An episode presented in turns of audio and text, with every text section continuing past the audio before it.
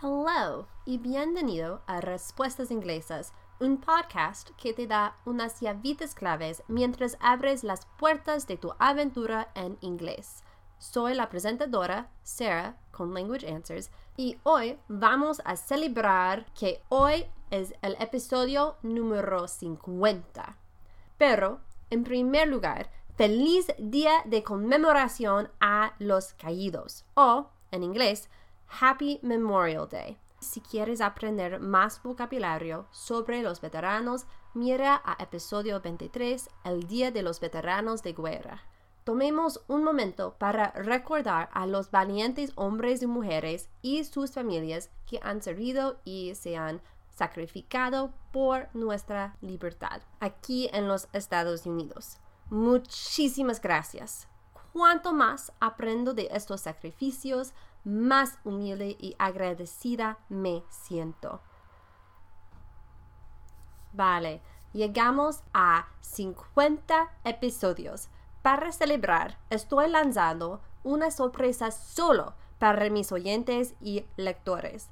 Muchas gracias a todos los que lo han hecho posible, tanto a los oyentes y lectores viejos como a los nuevos. Así como este podcast ha mejorado mucho mucho desde que lo lancé por primera vez, espero que yo pueda hacerlo aún mejor.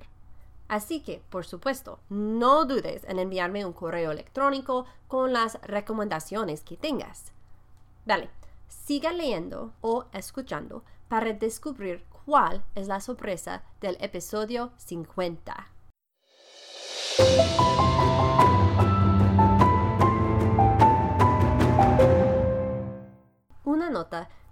Este podcast incluye unos enlaces de afiliado a Amazon. Solo recomiendo productos que he comprado y usado yo mismo y que he encontrado útiles en caso de que puedan ser útiles para ti también. Vale, la sorpresa de este episodio es una nueva biblioteca de recursos lingüísticos. Sí, de verdad, Actualmente estoy creando una biblioteca de recursos lingüísticos gratuita. Tendrá enlaces útiles y sugerencias para cosas como podcasts, libros, música, videos, vale, principalmente canales de YouTube y blogs y más en una amplia variedad de idiomas.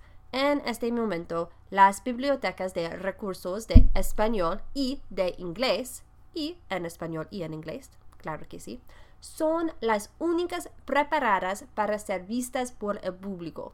Así que les estoy dando a todos mis oyentes de podcast y lectores de blogs acceso temprano para verlas. Para ir a estas bibliotecas, simplemente vaya al enlace en las notas del programa y haga clic en español o inglés con más tiempo, espero tener bibliotecas preparadas para el lenguaje de señas americano o ESL en inglés, francés, italiano, alemán, ruso, chino, japonés, coreano, islandés y más. Incluso quiero incluir algunos idiomas en peligro de extinción, como Lule Sami.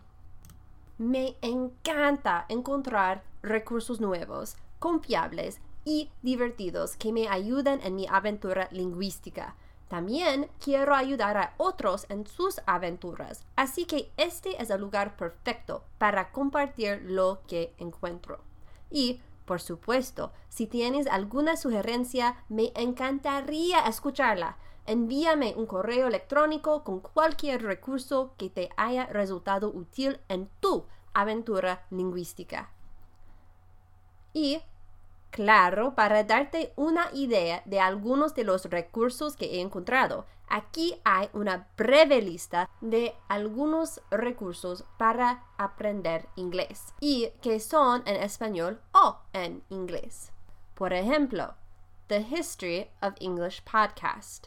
The History of English Podcast. ¿Alguna vez te preguntaste por qué la ortografía y la pronunciación del inglés son tan raras y locas. No busques más porque este increíble podcast profundiza en la historia del idioma y explica todo. by Grammar Girl Quick and Dirty Tips for Better Writing. Grammar Girl es un recurso fantástico en inglés siempre que tengas preguntas complicadas de gramática inglesa.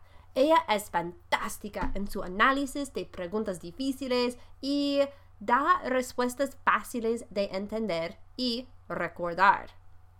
Inglés para Dummies por Gail Brenner, y esto es un enlace de afiliado. Este es un buen recurso para los hispanohablantes que intentan aprender inglés. La serie para Dummies hace un buen trabajo al analizar los conceptos principales y proveer ejemplos y explicaciones interesantes. Otro enlace de afiliado, GoGoLingo CD. Este CD es una forma divertida de enseñar inglés a tus hijos.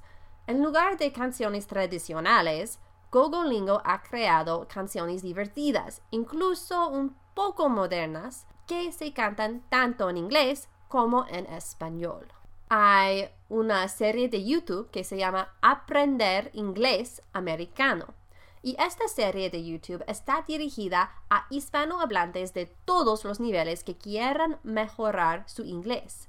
El ritmo puede ser un poco lento, claro, pero el contenido es bastante completo y tiene clips interesantes para mostrar ejemplos.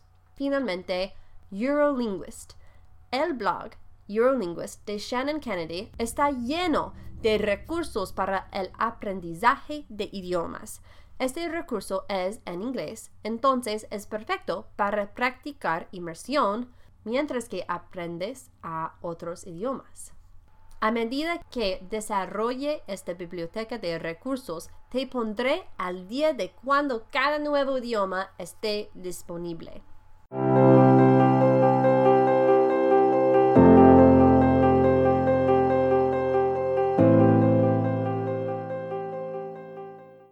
As part of the fun, today's cultural tip includes five fun English sayings.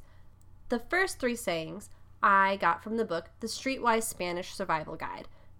This is an affiliate link, and the rest I got from Fluent U. So the first one is to call a spade a spade. Traducción, llamarle a la pala pala. En otras palabras, llamarle al pan pan y al vino vino. Now, according to the American Heritage Idioms Dictionary, this phrase came to English from a mistranslation by Erasmus from Greek into Latin. He was trying to translate the Greek phrase, call a bowl a bowl. Whoops. Number two, to bring home the bacon. Traducción, traer a casa el tocino. En otras palabras, sacar para el gasto. This phrase can be used somewhat seriously, but it is normally used in a fun way. For instance, if someone's husband has a really good paying job, you might say, Wow, he really brings home the bacon. Number three, to have a green thumb. Traducción, tener un pulgar verde. En otras palabras, tener el don para la jardinería o tener buena mano para las plantas. As a kid, I remember watching A Troll in Central Park, which took this phrase and made a really cute story. The main character is a troll who has a literal green thumb that magically makes things grow wherever he touches it. There's a trailer for it on YouTube, and I'll include a link in the show notes. Number four, to let the cat out of the bag. Traducción, para dejarlo el gato salir de la bolsa. O, en otras palabras, la verdad salió a la luz. English has a lot of phrases involving cats.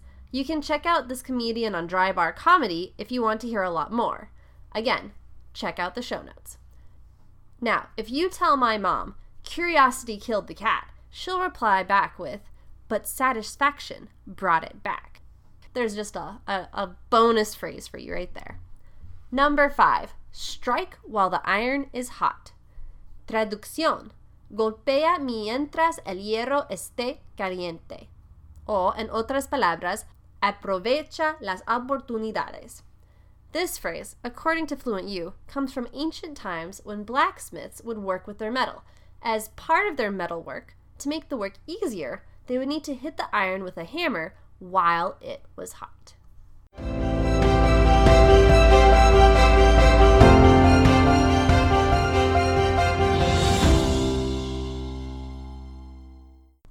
Esto es todo para este episodio de celebración.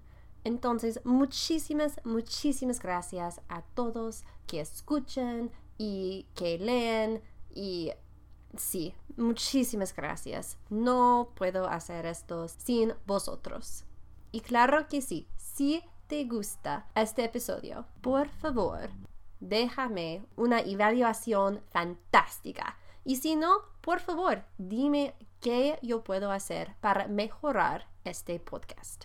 Y no olvides consultar las notas del podcast para los enlaces de los recursos utilizados para este episodio. Y si prefieres leer una transcripción aproximada del episodio de hoy, puedes visitar el blog de este episodio también. Me encantaría ayudarte con tu travesía de inglés. Así que si tienes preguntas de la cultura o gramática de inglés, necesitas una editora o nuevo contenido para tu sitio de web o aún una tutora, puedes contactarme a contact at languageanswers.com o visitar mi sitio de web para más información a www.languageanswers.com. Recuerda, Aprender un idioma es una travesía para toda la vida. Embrace it, enjoy it, and share it. Nos vemos en dos semanas. Hasta luego.